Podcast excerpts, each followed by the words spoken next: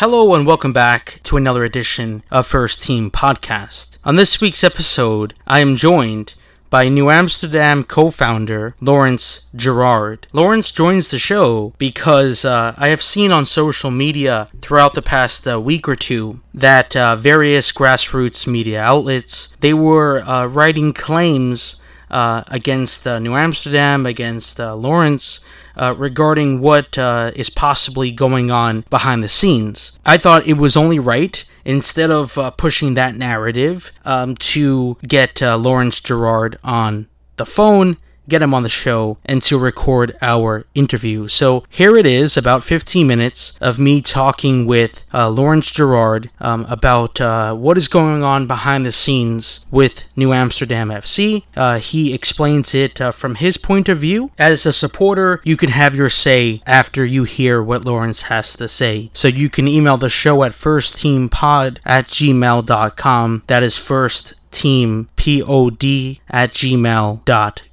So here is my interview with New Amsterdam co-founder Laurence Girard. So there have been reports of conflict uh, between yourself and club sporting director Max Mansfield.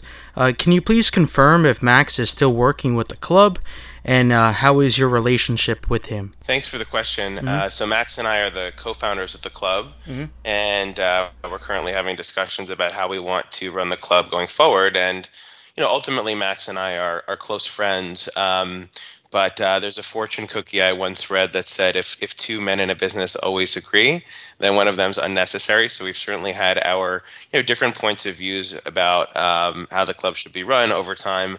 But you know ultimately we kind of come to the right conclusion together. So he's not currently working day to day as the sporting director of the club, but you know we are the two largest shareholders, and we are having uh, discussions about the vision for the club going forward. But you know, we are uh, very close friends that launched a professional soccer team during a global pandemic, and so we've gotten through a lot together. And you know, I'm very appreciative of everything he's done. He's appreciative of everything I've done. So we we, we do talk every day, um, but. Uh, you know, entrepreneurship can be a bumpy road, so it's it's been been an interesting journey, but we are very close friends. Yeah, and um, talking about stakeholders, uh, I saw on social media uh, that uh, New Amsterdam uh, will provide ownership stake uh, to their players. So I guess uh, can you share more on that? because there has been some, I guess, some fans not liking that idea. So can you just share more about that? Of course, yeah. Mm-hmm. I mean, really, in in most businesses um, across the world, it's very common for employees to own a percentage of the companies that they work for. I mean, the most common uh, example that I think of is you know venture capital backed um, tech startups. I mean, after all, a company is built on the the labor of, of its employees, and um, you know, in a professional sports team, I mean, the players are one of the most important employees um, in the club, as are the rest of our staff, who we're also considering issuing equity to as well. But you know, without the players, you really have nothing, and so we think it's um, really completely fair for players to own a percentage of the club that you know they're helping to build. Without the players, we would have nothing. And um, it's been done, you know, in many other situations in sports. It's certainly not common, but um, there's a lot of discussion about this happening in professional sports more broadly. Um, you know, one of the points is that um, you know income tax is particularly high compared to um, you know capital gains tax. And so some people have said if you look at like the nba for example that uh, why shouldn't nba players get to own you know a percentage of their club? Um, you know this is not the nba but still we still feel that without the players we would have nothing. And so of course they should own you know a percentage of the equity in the club. Um, you know, is that equity worth a lot right now? Well, well we don't really know. Um, it, it's really about what it could be worth in the future maybe in 10 years NISA becomes a much more substantial league and this equity could become you know very valuable where it's worth you know five figures six figures for the players. It could also end up being worth nothing right? Because this is a startup and the and the league is a new league um, you know as well. But but again um, we don't see any issue with um, you know players owning shares in the club because without the players we would have nothing really is it true that uh, you got rid of Jermaine Jones uh, as your head coach uh, because he wouldn't allow you to play in goal? No, that's not true. Mm-hmm. Uh, Jermaine is a great guy, mm-hmm. uh, and I really have nothing against him. Obviously, he has you know tremendous experience playing soccer at you know the highest levels of the game. But you know ultimately, I felt more comfortable with uh, you know Bouna Coundoul being the head coach because he's someone I've known since 2010. Um, I think it's easier to hire someone that you have a long-standing relationship with, and I've known Bouna since I was in high school. He was at my wedding. Um, Bouna's also played at a very high level in Major League Soccer, you know, at the Red Bulls and whatnot. And so I think often in business, it's easier to make a decision to work with someone for the long term that you have a close relationship with because you kind of, you know, you know what you're getting. And um, you know, I'm sure that Jermaine would have done an amazing job given his his background and experience, but ultimately, um, I just felt more comfortable going with something that I, someone that I've known for over a decade, um, and so, you know, that's kind of what led to that that decision. And according to reports, uh, you claim that there will be many changes uh, with New Amsterdam. So, can you please explain what those changes might be? Uh, nothing too dramatic. I mean, just mm-hmm. like any startup trying to, you know, improve, uh, you know, the business over time. So one mm-hmm. of them that we recently announced is issuing equity to all of our players. Um, you know, we've also been wanting to expand the youth academy, which is something that we haven't had the full opportunity to do because of the pandemic. Um, and then also getting more players jobs off the pitch. Um, you know, New Amsterdam is a unique club where it was really started by players who play and love the game, but who also had the business skills to launch the club. And so currently we have seven first team players that aren't just playing, you know, soccer at Pier 40 from 7 to 9 a.m., but they're also helping with things like you know, ticket sales or sponsorships or fundraising, um, where they're developing business skills off the pitch. And so we're about to release our own podcast for New Amsterdam where we talk about this. And one of our goals for next season is to give 100% of first team players the opportunity to have other uh, income opportunities off the pitch, whether again that's in ticket sales or fundraising or social media um, and so forth. Because you know at this level of professional soccer, no one's getting paid millions of dollars, and so often players do need a second job. And um, by having some sort of other role in the club, they can you know develop valuable you know life skills and, and business skills and, and earn you know additional income as well. And so that's something that um, you know by next season we'd like to give every first team player the opportunity to do.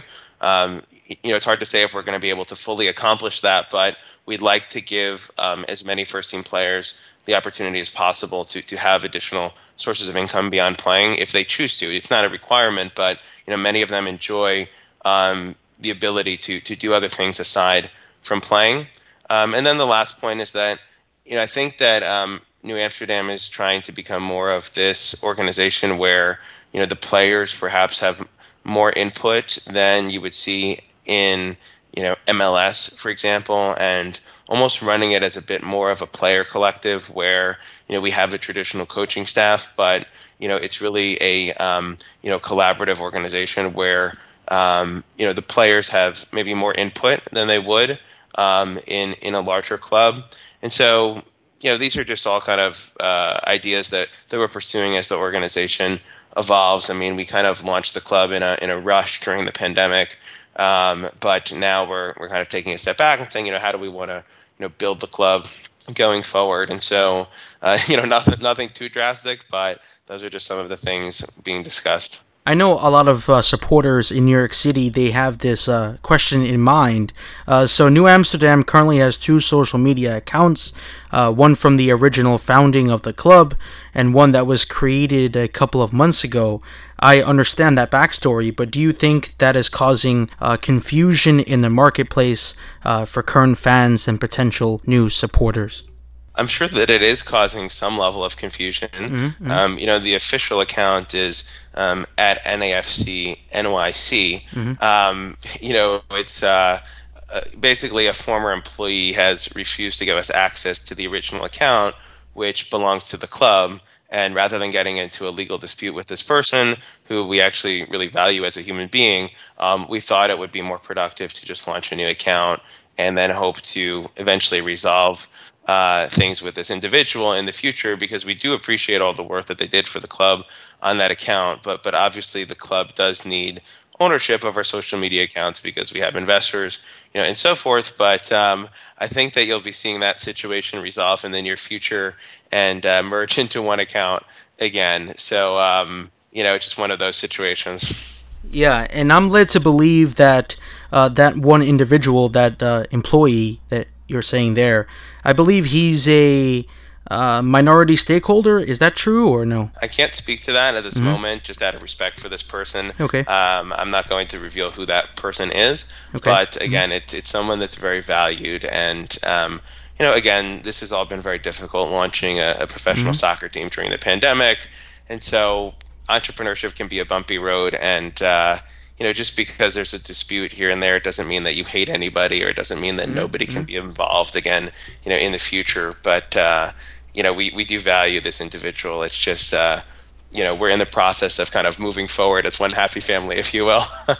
yeah, and um, on the topic of you playing in goal, I know fans and other stakeholders use that against you, uh, but can you share your perspective on that? Uh, because since NISA is an independent uh, association with no strict rules on this topic, uh, there seems to be more freedom for each club to operate as they see fit. So, what would your message be to those supporters and stakeholders uh, throughout the league uh, regarding Laurence Girard playing in goal? Thanks for the question. I'm very happy to yeah. answer it, mm-hmm. and I'll just tell you a little bit about you know my playing background. Mm-hmm. Um, you know, when I when I was younger in middle school, I uh, you know watched the World Cup and decided I wanted to you know pursue soccer. Um, and so right around that time was when they launched the U.S. Soccer Development Academy. And so I had, you know, played for um, Metropolitan Oval under Giovanni Savarese, who, um, you know, now I believe is still the head coach at the Portland Timbers. And then I played um, at the New York Red Bulls under 18 Academy team, uh, where players like, you know, Sean Davis were there, who I think is still the captain of the Red Bulls, um, you know, and Juan Agudelo. And so, you know, I played at a high level when I was younger. Um, and then uh, took some time off from soccer and, and went down more of this uh, you know healthcare technology route. But in the last six years or so, I just redeveloped my you know passion and love for the game, and I've been playing in the you know Cosmopolitan uh, Soccer League with, with Max. On our, our original team was you know Sporting uh, Astoria, which we uh, ended up getting promoted from Division Two to Division One, um, where you know we played in every game. We also won a state cup. I think we went about 23 games undefeated, where we were sponsoring that team, playing for the team, recruiting players for the team, um, and and you know we played at a high level. Um, and then I saw what Max was doing with the Foosball Project, where he helped overlooked players get opportunities to play at higher levels in the U.S. and Europe, and you know started training with them, um, you know as well. And so I've really been putting quite a bit of effort into you know soccer over the years. Uh, Max and I also pursued something in in England where we had you know brought our healthcare business over there and uh, got involved in a grassroots football club you know in England that played in you know FA Cup qualifying matches and so forth and and so I've I've been playing you know and putting the effort in just like any other player. Um, if you look at what you know NISA has been doing, they're trying to build this pyramid where you have promotion and relegation and you have uh, you know teams that might be in Division Two in the in, in the Cosmopolitan Soccer League, for example, getting promoted to I, I guess what now would be EPSL, then getting promoted to NISA Nation, and then ultimately um, you know NISA Pro. And so I think that if you look at a lot of the players on New Amsterdam, they came from Cosmopolitan soccer teams like um, Pan Cyprians and, and, and, other teams and so forth, um, which is exactly where you know I came from um, you know, as well. And you know, I'll admit that I'm obviously not, you know, uh, an MLS, you know, caliber goalkeeper, but you know, this is third division soccer where um, it's it's just a kind of uh, it's a you know it's a group of players that, that are doing their best, and, and, and I'm doing my best, you know, as well. Um, and, and really, you know, Max and I started the club as players who you know also had an interest in in playing, you know, as well, and that's certainly unique, but. Um, you know, it has been done before, as you may have read read in our um, recent press release. And and again, we play for the same reason that anybody else you know loves uh, and anybody else does, which is that you know we love the game and we wanted to uh, you know continue playing with our passion for soccer, but you know also to um, you know bring a professional soccer team with ultimately a youth system to our local community that could both entertain fans at the professional level, um, but also to you know have a social impact with with a youth program. And so um, you know, again, we're, we're soccer players just like anybody else who decided to start a club. And, and I guess another point is that if you look at other clubs within NISA, like uh, if I'm not mistaken, Maryland Bobcats, well, I, I, know for sure Maryland Bobcats were playing in UPSL, and they turned that amateur team into a professional team with many of the same players. Um, you know, Chattanooga FC, Detroit City FC, you know, these were amateur teams as well, as well that were turned into pro teams. And of course, you know, their team changed a bit where they had um, additional, you know, professional professional players join.